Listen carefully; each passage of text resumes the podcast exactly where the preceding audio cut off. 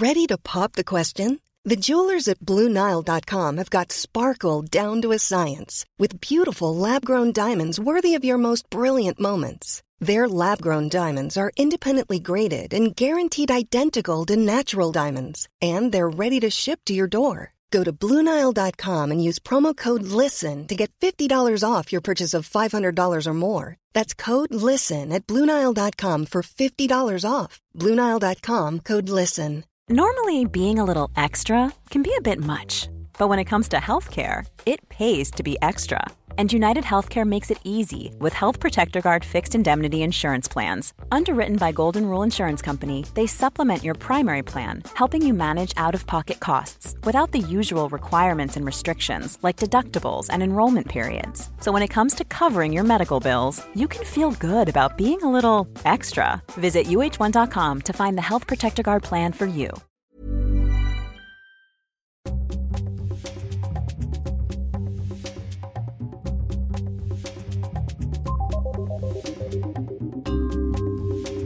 Hello, and welcome to You're Booked, the podcast for literary nosy Parkers. I'm your book inspector, Daisy Buchanan. My debut novel, Insatiable, is coming in February, and there's a limited signed edition available to pre order from Waterstones for your book listeners, or you can order it from your local independent bookshop if you ask them nicely. Our guest this week is a writer who has served time at Her Majesty's pleasure and been awarded as a member of the British Empire. His fans include Lemn Sissay and Steve McQueen. His brilliant 14th book, Cane Warriors, has just been published, and the story of his life is heading to our screens soon. I am honoured to share our interview with the prolific author powerhouse that is Alex Wheatle. We talked about how he discovered books during his time in prison, the talented new voices that he's excited to champion, and why he's writing about a period of history that so many of us don't know enough about. Just to warn you, sound wise, we had a few technical issues, so the sound isn't always as clear as we'd like it to be. We had to use a backup recording. We hope it doesn't spoil your enjoyment. I wanted to start by asking you about an interview I read um, in The Guardian when you talked about um, how one of the first books that made a really big impression on you was um, The Black Jacobins by C.L.R. James. Yes. Um, and I'd love to hear a bit more about what it was like to find that book. It is. Oh wow, you've got it right there! Amazing. That's a great cover. Is that the what? Is that the edition that you read then? No, it's not the um, it's not the uh, uh, copy that I had. And I first read the Black Jacobins when I was serving time at Her Majesty's pleasure, way back in 1981. This is following the um, the Brixton riots. And um, obviously, I was a very angry young man. And my cellmate, he was an avid reader. And he was aware that I wasn't really formed with my culture or my history. He uh, led me to the library the second day after I was interred, and he um, he plucked out this gem for me, the Black Jacobin, C.L.R. James. It blew my mind because uh, attending school, I wasn't aware of uh, any slave revolts in the Caribbean. This is the story of the first successful slave revolt in Caribbean history, led by the, uh, the charismatic Toussaint Louverture. And I said to myself, wow, if I was um, that at school, I might have well paid attention rather than nodding off during lectures about Henry VIII and the Spanish Armada and so on. And so that opened up his politically and made me feel proud of where I came from and my ancestors for the first time. And it really um, centered me and it made me hungry to seek out more books about my history and my Caribbean um, background. Oh wow! So what came next after you immersed yourself in that book? Where did it lead you? The autobiography of uh, Malcolm X.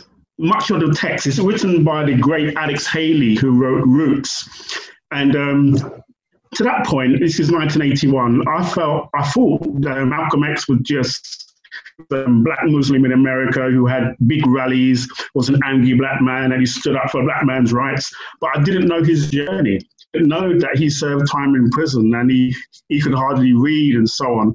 And so that really um, inspired me that he started off the way that I started off. I think he was pimping and he was um, doing petty crime and all sorts of things until he was jailed. But in prison, he educated himself, started with the dictionary, started with aardvark. And so he just wanted to understand all the words that really impressed me. And um, again, it gave me a sense of pride. It gave me a sense of, um, there are black men out there who are standing up for our rights and who are not afraid to um, take the establishment. Following that, I read um, authors like Langston Hughes, um, mainly writers of the Harlem Renaissance.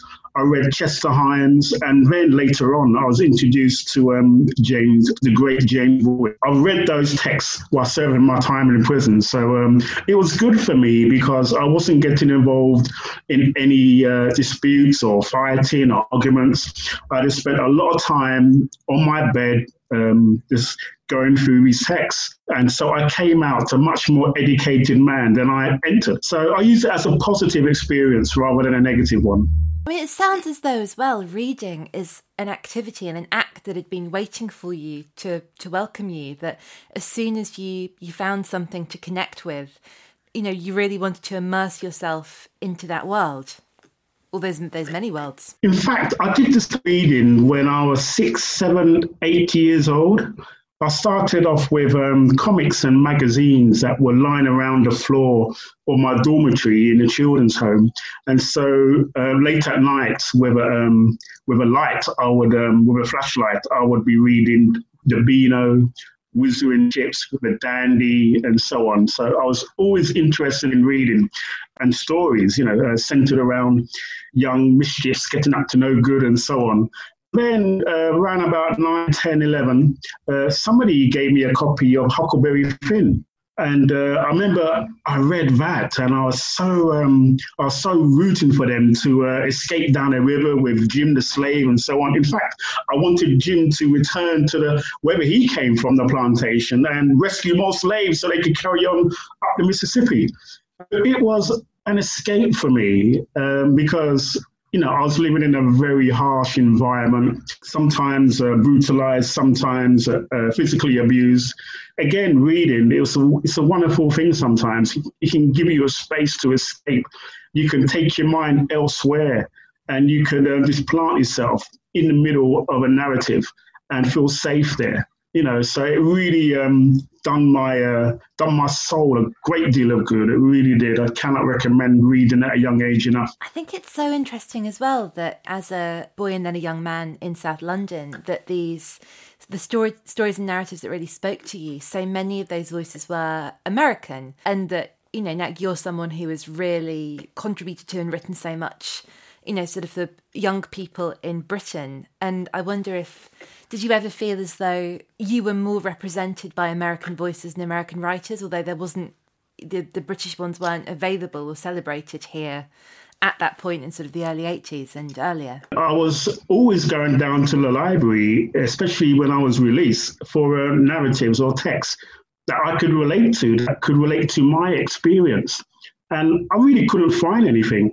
In fact, I remember in the children's home, um, they used to show Oliver Twist at Christmas. On occasions, we were banned from watching it because it, they felt it might make us want to run away.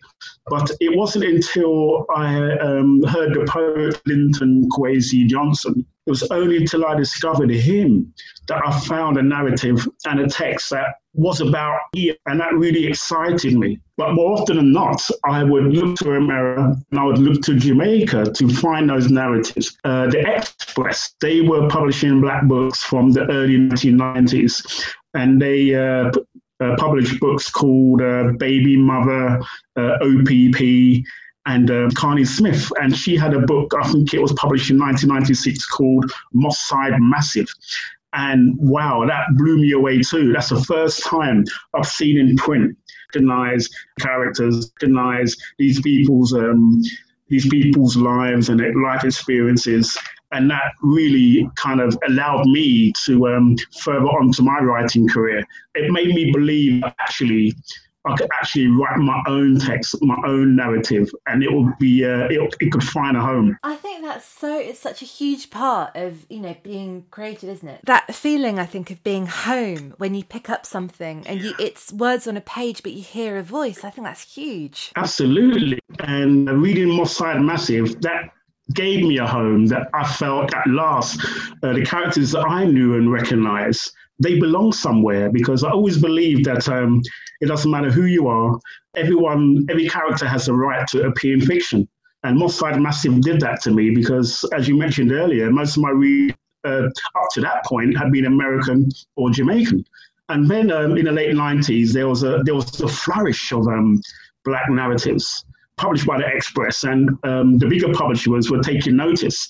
And so they started to publish uh, writers like Courttia Newland, Stephen Thompson, Peter Kalu.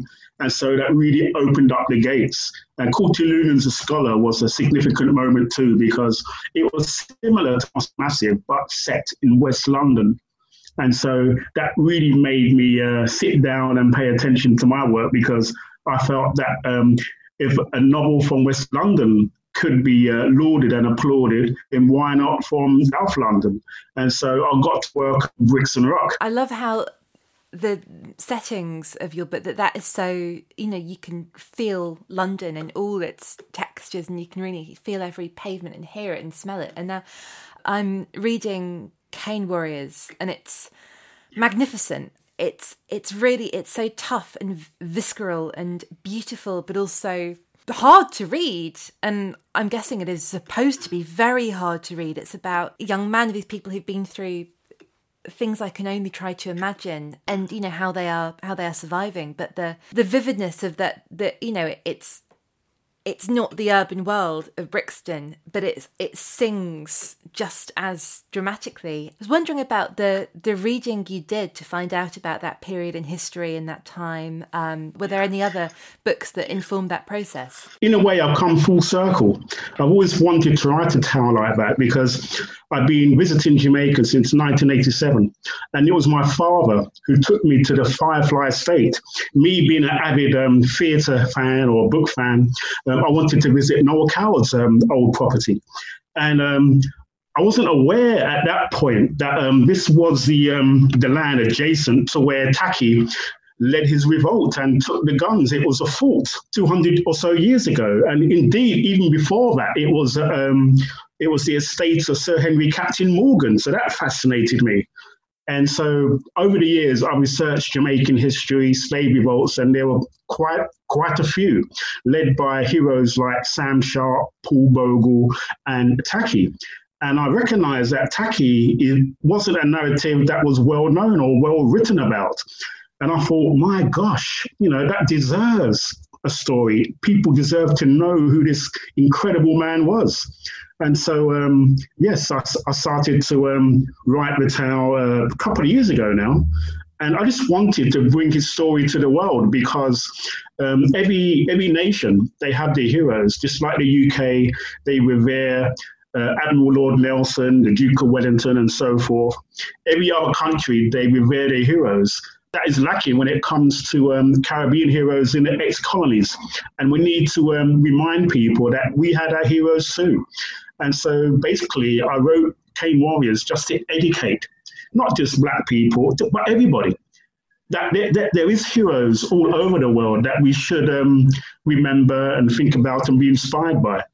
And so that led me to the road or Taki, but I felt it might be even more powerful if I write the um, if I write the narrative from the perspective of a 14 year old boy. I thought back then, in the days of slavery, if you was 12, 13, you was expected to uh, complete a man's work. And if you didn't, you were whipped for it. So that really disturbed me. So I thought, I created Moa from that point, basically. And I just wanted to introduce him to the world, say, hey, this is what happened. These are the bare details. I mean, obviously, a lot of it is fiction, but I built it around the skeleton of something very real, something that occurred, something that uh, should mean a lot to any freedom thinking person. It's something I'm ashamed of how little I know about that that period and those events, and I'm hugely, hugely grateful for um, you writing a novel that that makes it so vivid and makes me know more and makes me want to to read more and um, and research more. And I keep thinking as well about how, I guess in Britain and the UK, I was thinking maybe in like sort of the 30s and the 40s, I suppose, and the the 50s, there are lots of very white narratives and uh, boys' boarding school stories, I guess, all really glorifying war and you know what a thing it is to go out and go in a plane or, or whatever. And your story I felt being about that impulse in young boys and young men about that moment when you're growing up and you feel an ability and responsibility and this need to be not necessarily even be a hero, but you know that you've got to to take charge and, and do something. But what these these boys and men are being asked to do is so much braver, I think, and so much harder. Absolutely. Um, I remember reading uh, Robinson Crusoe, and I had to um, write something about that for performance on Radio 4. And I haven't read Robinson Crusoe for many, many decades. And when I reread it, I was absolutely appalled at the treatment of Man Friday. I mean, he was expected to treat Robinson Crusoe as some kind of god and kiss his feet and forever be his um, servant. You know, that was the text. And I thought, wow, and so, and even the Pirates of the Caribbean films, where uh, black people are kind of, uh, they kind of looked on as if they're inferior. And so I really wanted to level that, where um, black people like Moa and Keverton and the Cane Warriors were actually trying to empower themselves because that is so rare to see in fiction of that period in the um, 17th, 18th, even 19th century. I mean, it's only after reading um, Shaka Zulu again that I um, I read a text where black people were trying to take hold of their own destiny, if you like. And so um, I've always looked for uh, narratives like that to inspire me. So um, Cane Warriors is very important to me. I mean, where the plantations were located is very close to where my mother was raised. And so that's why, uh, who knows, uh, one of those ancestors, Cane Warriors, could well be mine. Who, you know, who knows? That makes me tingle with kind of excitement and pride, as it should do. Over the years, we've watched um, films like Braveheart and so forth. And obviously, that film inspired Scott. So I guess with Cane Warriors, I just want to inspire anybody who's Jamaican, Caribbean, African, or any, anywhere else. Is it right that you were writing? I guess. I mean, I think you know all books are for everyone, but sort of primarily for a, a straightforward adult audience, and you know, sort of made the move to to young adult fiction. I mean, is that part of that that that's such a those are the people, those, you know, younger readers are so ready to be inspired and so ready to connect with reading and with the stories that you're telling in such a direct way and in a life altering way. To be honest, um, writing adult fiction, I felt there was a ceiling above me. I mean, for example, in 12, 13, 14 years, I was hardly invited to any major literary festivals uh, like Cheltenham or Edinburgh or um, anywhere else. And so it was kind of frustrating for me. I was receiving incredible reviews, but I was I felt with my publishers at the time that they only expected me to hit a certain level rather than really um, promote me as I felt I deserved. And so there was a frustration there. And I felt that maybe if I tried children's fiction or YA fiction, and then that ceiling might be raised, and it definitely has. I mean, after writing Liccle Bit, I found doors started to open for me. Within a year of publishing Liccle Bit, I was invited to all the major literary festivals. And I kind of said to myself, why didn't this happen um, 15, 20 years ago? So there was a frustration there. But I think with young people, you can definitely, as a writer, you can um, try to um, set moral boundaries. You could try to write a story that asks them to challenge themselves, to um, to uh, think about subjects like race and um, what happened to um, characters like Moa and Keverton and so on. You could actually uh, be involved in their moral compass, where many adults they've already had that set in stone, so it's almost impossible to penetrate their mindset at that point. But with children and young adults, you can do that as an author, and that's what excites me. And do you find you get a different response from those readers? Are they more direct, and do they have more questions for you? Absolutely. I mean, I've won awards, but nothing thrills me um, as much as a librarian in the school saying that um, little Johnny, he was a reluctant reader, wouldn't pick up anything. He picked up Crongton Knights or Bit or any other of my YA books, and he's in a corner at dinner break and he's reading and he's engaged and he's he's enjoying that experience. That give, that gives me almighty thrill. Um, not only for my own self satisfaction, but also because I know the the power of what reading can do. It really changed my life. It really did. So um, hopefully, hopefully, you know, there's a little kid out there right now with a um, book of mine, and that is affecting their life opportunities. Because if you read well, that means you can study well, and that means you can go on to university and so forth. So it's it's really a, a big deal for me to try and get as many young people reading as we can. And sometimes I feel that young adult writers and children's writers they do not get the recognition they deserve because we do impact on education. We really do.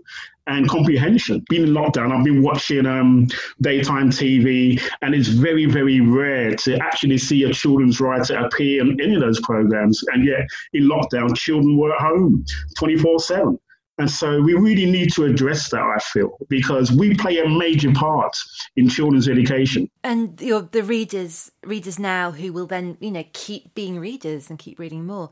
I saw this on Twitter, so I, do, I cannot vouch for its veracity, but I did see today someone saying or claiming that over lockdown, more books were sold than ever, and one in three was a children's book. That is fantastic to hear. It really is. So I guess um, home study uh, homeschooling. So maybe uh, many parents are deciding that, um, okay, you're done with maths today, here's a book. I mean, I'll be excited to think that is the case. So, um, yes, um, that, that warms my heart. That really does. So hopefully that will continue, even if the um, children do return to school and teachers uh, see the benefit of uh, children reading. And there's a number of schools that I've attended in the last two or three years that have um, these little sessions called drop everything and read. And so, uh, I don't know, a bell might go off or something, and uh, children are required or obliged to pick up a book out of their satchel or wherever it may be and read for 10, 15 minutes. And I think that's so healthy. Really healthy. It's nice to um, hear about and see. And I think that's something that people listening might want to do you know i mean uh, to be honest people listening to this podcast probably don't need so much encouragement to read. I think they're fine but i've really found over lockdown that trying to make time for reading because it's because it feels indulgent almost. I think it's something that i think oh but you know there are all these other things i should do first and actually it's the, the nourishment I need the most. Yeah, to, to be honest, uh, during lockdown, I was in a muddle. I was quite depressed, actually. I mean, when you watch the uh, the news cycle and what's happening with COVID and everything else, it's quite depressing. So I had to switch myself away from that, and I couldn't really. Um, I couldn't really engage with reading at that point or any kind of creative pursuit. It's only um, maybe July, end of July, August, that I could re-engage again with uh, creating something on the page, but only um, only in small steps, if you like, not as I usually would, because I'm still feeling the effects of how the world is so changed. I mean, I was supposed to see um, my family in the, the US. My mother's out there; she's quite old. See my siblings as well, so that never happened. Um, the play Crongton Knights that was postponed, and my siblings and my nephews were going to come over and see that. Obviously, they couldn't come, so that was also kind of um, depressing for me. And you know, when I when I see actors out of work, not knowing where the next paycheck's going to come from, you know, all these things are depressing. And so it's hard for a writer who feels who feels that pain to actually sit at your desk and try to create. So, you know, I'm getting slowly back into it, hopefully. So um, we'll see how I go. I hope so. I'll be thinking of you in the coming weeks and months and hoping the, the news descends. Um, have you been reading again? Was there a, a, book that you were able to to pick up and connect with? Yes, um, this is uh, Burn Bright by the incredible Danielle Jawando. It's her debut, um, her debut novel. She teaches at the same university as me at Manchester Metropolitan University, who unfortunately, uh, I hear over the weekend, Uh, most of the, uh, the students are under a lockdown, but she's going to be a big star. I mean, this is an incredible debut. So I really recommend it for any YA readers out or any any readers at all out there. It's a you know uh, Melvin Burgess says it's an utter page turner from a storming new talent. It's passionate, committed, and shines a ray of light into the darkest places. The YA novel of 2020, and I don't want to argue with the great Melvin Burgess. So I've read this, and uh, that kind of got me back into reading with a bang again. You know, so I'm um, very excited by that. Uh, it's about a 15 year old Nathan who discovers that his older brother taken his own life. So Nathan goes on a journey to discover why this happened.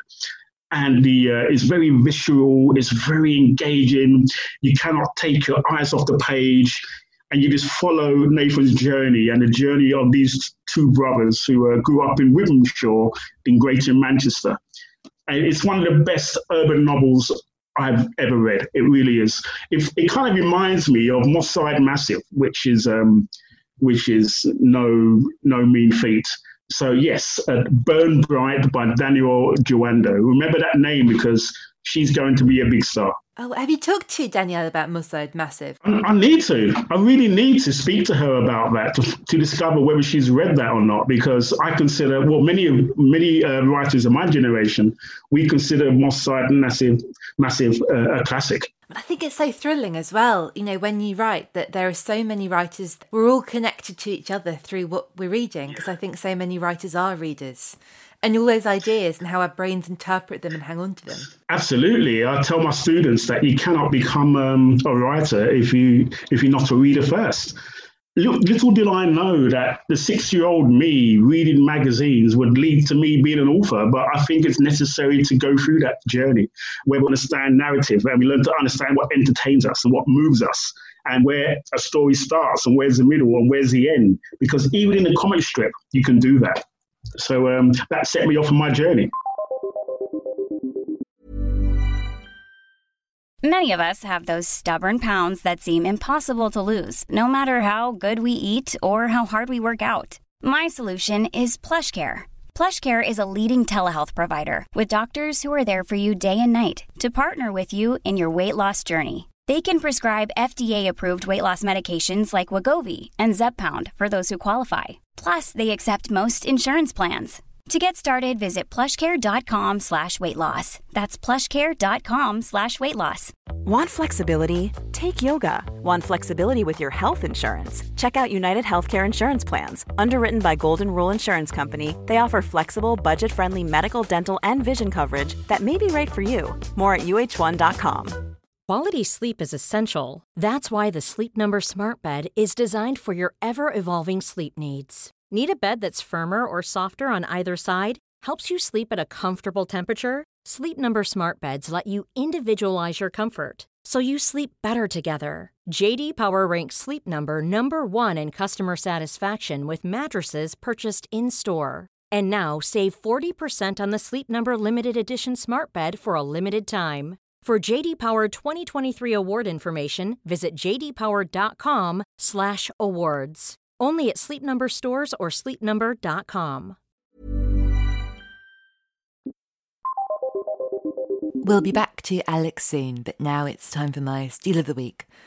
I've chosen An American Marriage by Tayari Jones, the story told partly in letter form of Celestial and Roy. Young black newlyweds whose marriage is compromised from the start when Roy is wrongly imprisoned for rape. It's an utterly propulsive, compelling story. Jones's writing is beautiful, sharp, and reflective. She locates the shadows in a morality tale. I think it's impossible to read this novel and not go on to react against systemic racism. As a white woman reading, this forced me to ask questions about how I'm part of the problem and how I can change that. Ultimately, this is a story about humans trying to survive in a system that does not recognise or honour their humanity. If you've already read American Marriage, and I'm sure lots of you have, I strongly recommend checking out Dialogue Books Black History Month reading list on Instagram, which features a range of great writers, including former podcast guest Brit Bennett. Now, back to Alex. I was just thinking about what you were saying with the Beano and the Dandy and the thrilling economy of it. I love comics, and I loved those comics in particular because it shows you how you tell the essence of the story in not that much space. You know, nothing is wasted. Absolutely, and I tried to um, feature that that kind of style in um, Cane Warriors. Um, I'm not quite sure the wordage, but it's not as long as my previous novels, I don't think. But I wanted to be concise. I wanted to be uh, efficient. I wanted to uh, get straight to the action. I wanted to move the story along whenever I could to engage the reader emotionally.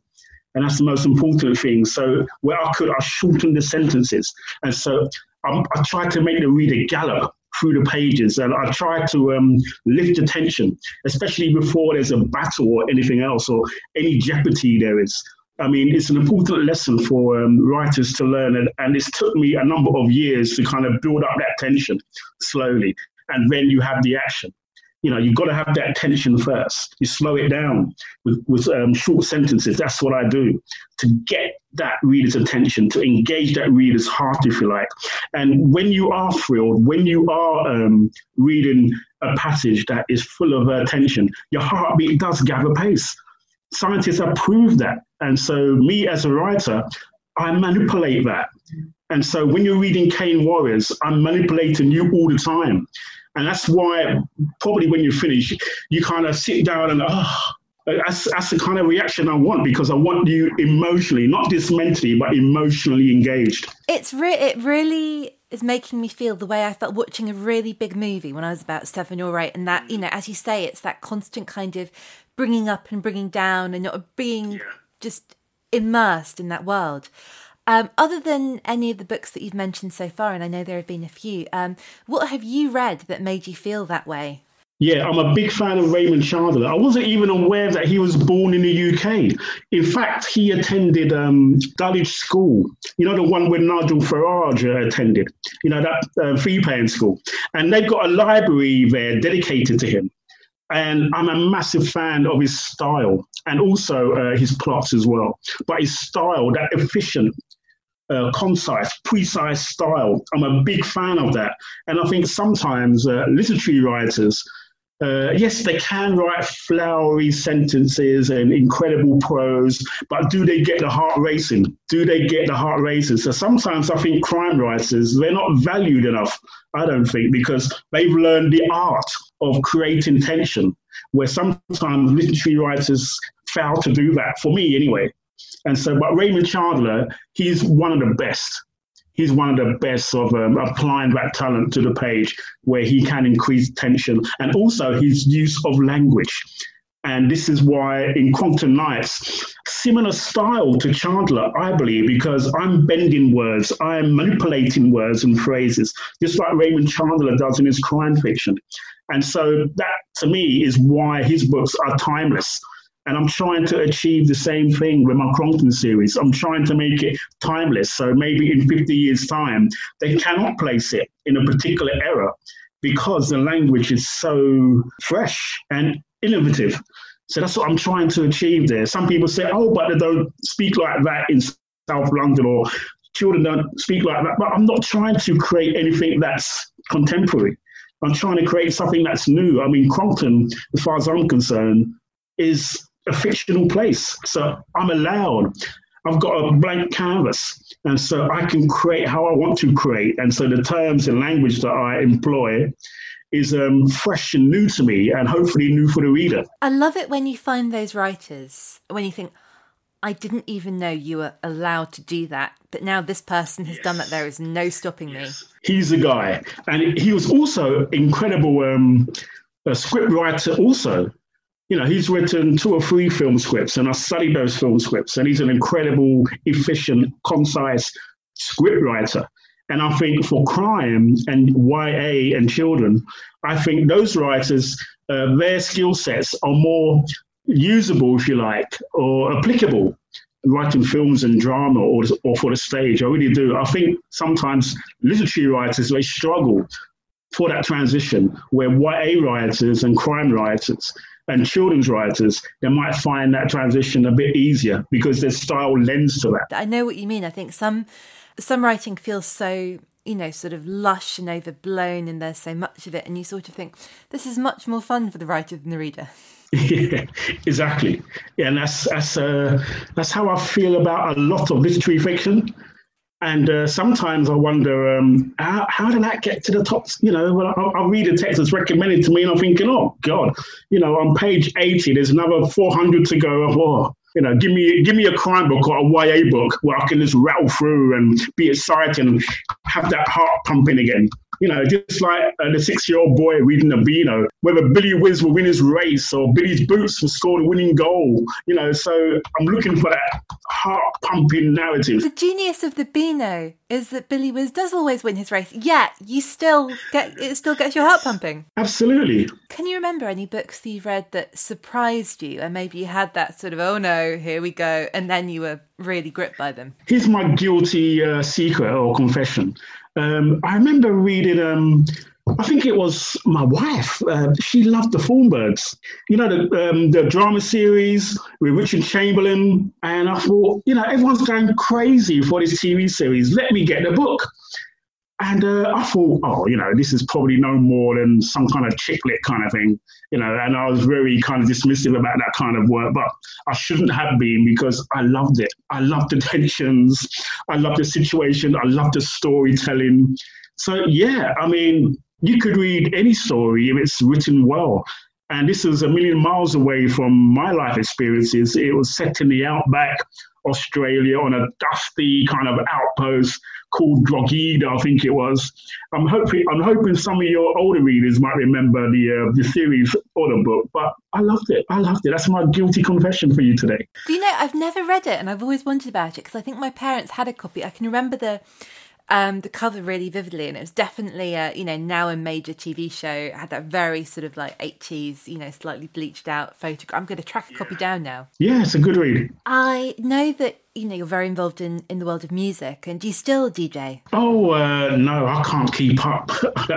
I can't. I wouldn't. I can't keep up with uh, these uh, young talents. I really can't. But um, yes, when I was 16, 17, I wanted to be the new Bob Marley. You know, that's why I began writing in the first place. I wanted to write songs and lyrics and you know, but um, I could write, I could write forever, but I could never um, find a melody. I, I, always melody challenge, if you like. So, um, in fact, when I was um, eight, nine years old, I wanted to, I wanted to uh, publish my own magazine. So, sometimes when I'm at a school setting or assembly, I might reel off some of my old lyrics for a year eight or nine group and they might enjoy it or whatever. And then they say, "Oh, but you're not as good as Stormzy." I thought, "Well, thank you."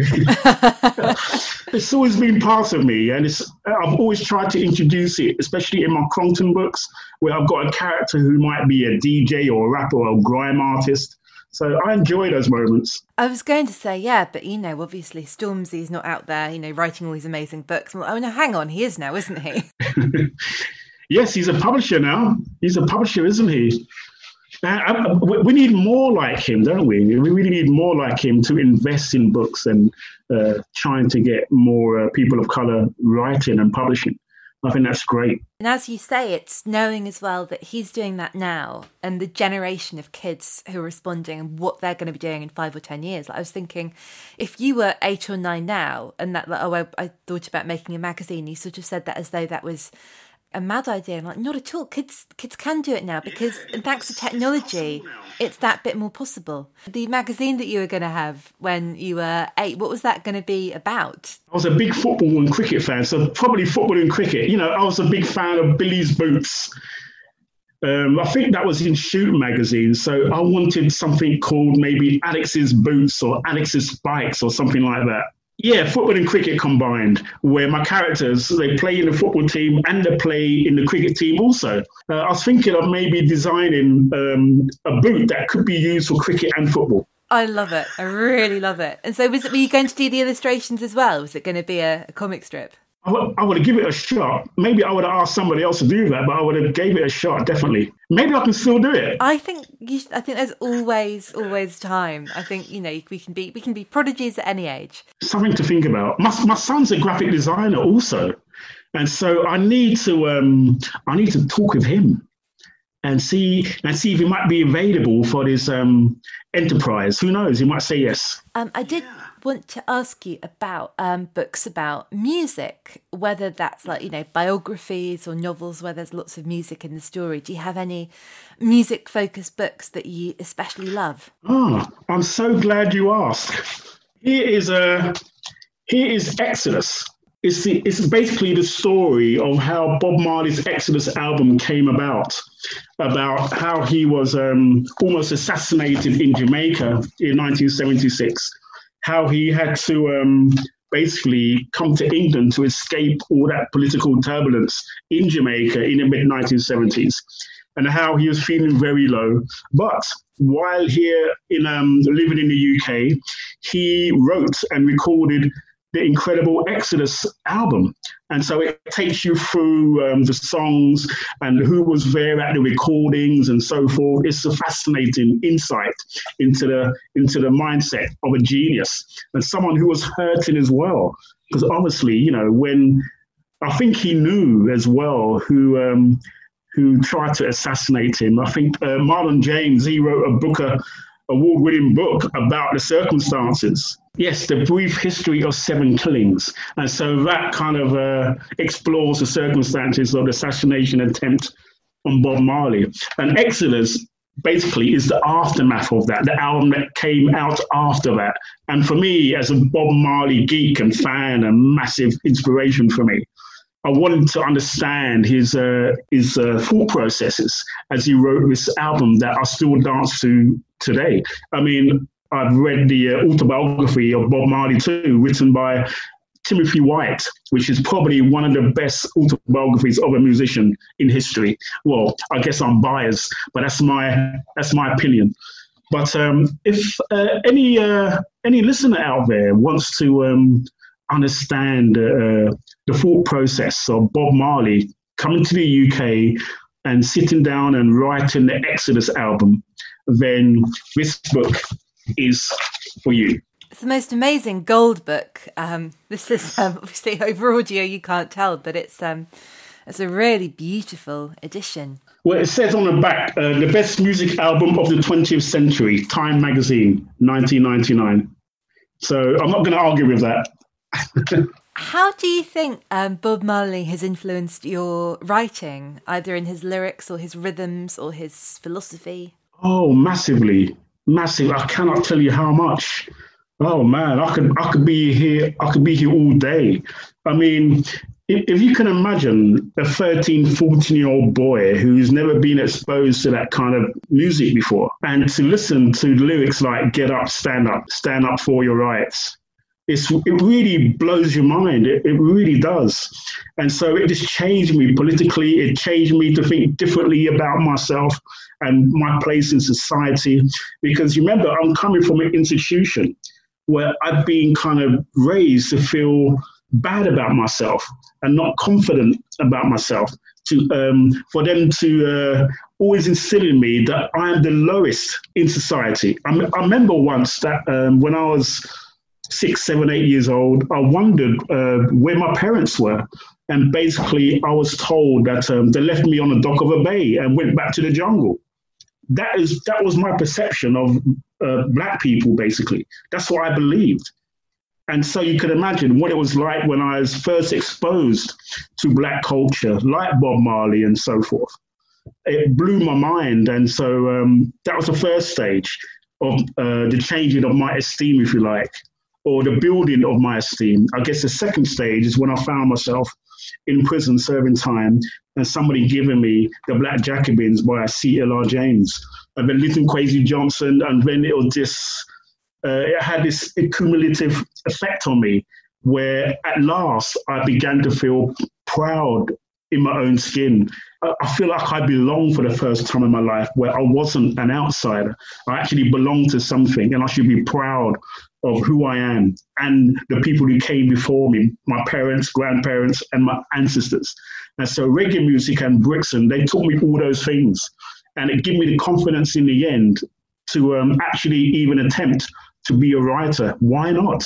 Because um, Bob Marley could be a singer and so forth. So why couldn't I express whatever talent I had? it really gave me that belief because sometimes you find, even now, when I go into schools, especially working class schools, where um, young people they do not have the confidence to try to uh, be a painter, to try to be a sculptor. Oh, I can't do that. I can't do this. You know, but we have to encourage them to try things, and that's why I'm not a big fan of um, Saturday evening shows like Britain's Got Talent and so on, where there's so much rejection of people there. You know, they get voted off, and so I, I think we should always try to encourage our young to try things and find out and discover where their talents are. I think it's really interesting that you mentioned those shows because it's so flattening, isn't it? And I think that lots of young people do believe that is their only chance, but also the this idea that culture has these gatekeepers and they're you know the four judges and design dressers who yeah. control everything and that's and you know my heart is breaking for young boy alex not having that esteem and confidence that he deserved so much but also imagining how it's like i'm imagining you know sunlight coming into a cathedral and like the roof coming off when you discover these amazing creators who are showing you the heritage and the potential you can be so proud of. Absolutely. Yes, uh, I wish I had that. But um, I had to scrape and fight to uh, finally get, or finally to accept myself. And that's a, that's a big thing to accept yourself. I used to be ashamed of where I came from. I didn't like to um, tell uh, close friends of mine in Brixton that I came from a children's home. I, I didn't want to be associated with that kind of uh, childhood. I, I just I tried to block it out. And so it's only through uh, uh, engaging with cult- the culture around me that I could finally accept myself. And once you accept yourself, you start to think of um, things that you can contribute and things that you could um, accomplish. And that's, that's a very important transition. I hope this is okay to ask. I was wondering whether you were able to stay in touch with the, the cellmate who was a reader who got you into those books. I, did for many years, but sadly, he passed away in the uh, four or five years ago, I believe, in Jamaica. He, he went back to Jamaica. But I can um, tell you this one of Steve McQueen's episodes of the Small Axe series will be about my young life. And so your listeners can look forward to that. It's called Alex Wheatle. I think it's episode four or five, but it will depict my early life when I was a kid in a children's home and when I um, arrived in Brixton uh, in the late 70s.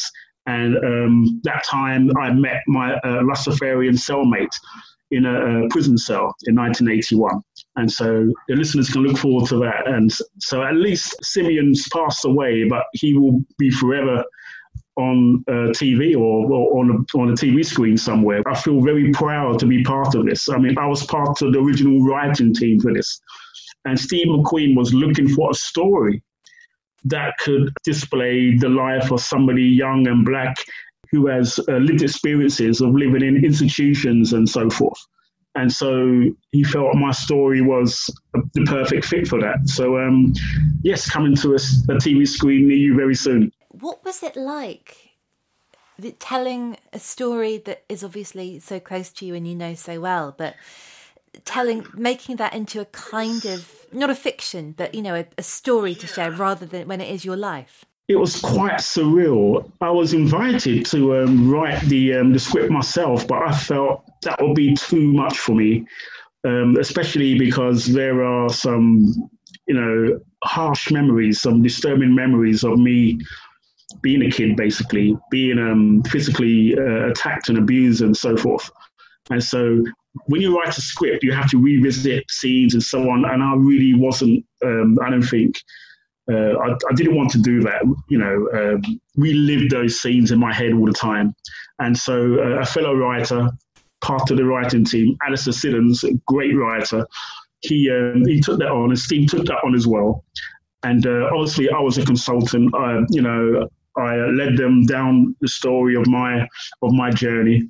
And um, in, in fact, one day I even had the um, my social worker reports, my file, and we poured over them, and they decided what bits of the file they should put on the screen. And I was invited um, onto the set on many occasions. I met the um, the actor who played me, fantastic young guy called Sheyi Cole. He's going to be a big star. In fact, uh, I think just this morning he was announced in Screen Daily as one of the upcoming young stars in film. So incredible! He's he's an incredible talent. He came straight from drama school. He had never been in anything before, so it's a it's a wonderful opportunity for him, and so many of the other young actors also. So I feel that my story has given life to a number of careers, and I could I could dine out on that for a very long time. I feel very proud. I wanted to ask you about the book that you're you've got in front of you or ahead of you that you're really excited about getting to next. I've got a pile to be read. So um, I cannot say which one I'm going to opt for. I'll probably it'll probably be Patrice, Eight Pieces of Silver. I, I mean, I've, I've been hearing some incredible things about that book, and she's a big friend of mine, and so I'm sure that'll be my next my next book. And it seems very exciting, doesn't it? I mean, she's um, I think there's a character who goes missing, and the younger sister tries to track her down. So I'm very and Patrice always produces incredible work. So I'm a big fan of hers. So I can, even before reading, I can recommend that to your listeners. Huge thanks to Alex. Cane Warriors is out now and it is a painful and powerful read. It's published for a young adult audience, but I truly think any reader would be moved by it and transported by it, and we're all going to learn a lot from it as well. I'm Daisy Buchanan and I have been your book inspector. Thank you so much for joining me. You're Booked is produced by Dale Shaw for New Alaska and hosted by Acast. You can follow us on social media at YBooked. And please, if you've enjoyed this episode, we'd love it if you left us a five star review. It's the best way to help other people find the podcast and get the word out.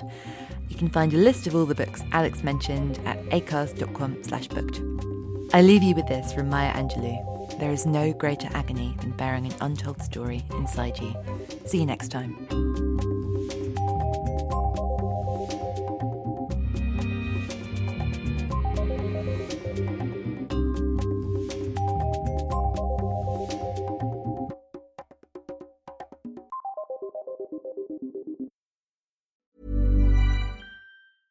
Cool fact a crocodile can't stick out its tongue. Also, you can get health insurance for a month or just under a year in some states. United Healthcare short term insurance plans, underwritten by Golden Rule Insurance Company, offer flexible, budget friendly coverage for you. Learn more at uh1.com. Even when we're on a budget, we still deserve nice things.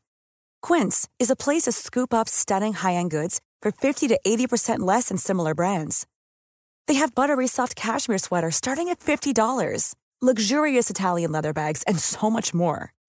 Plus, Quince only works with factories that use safe, ethical, and responsible manufacturing. Get the high-end goods you'll love without the high price tag with Quince. Go to quince.com/style for free shipping and 365-day returns.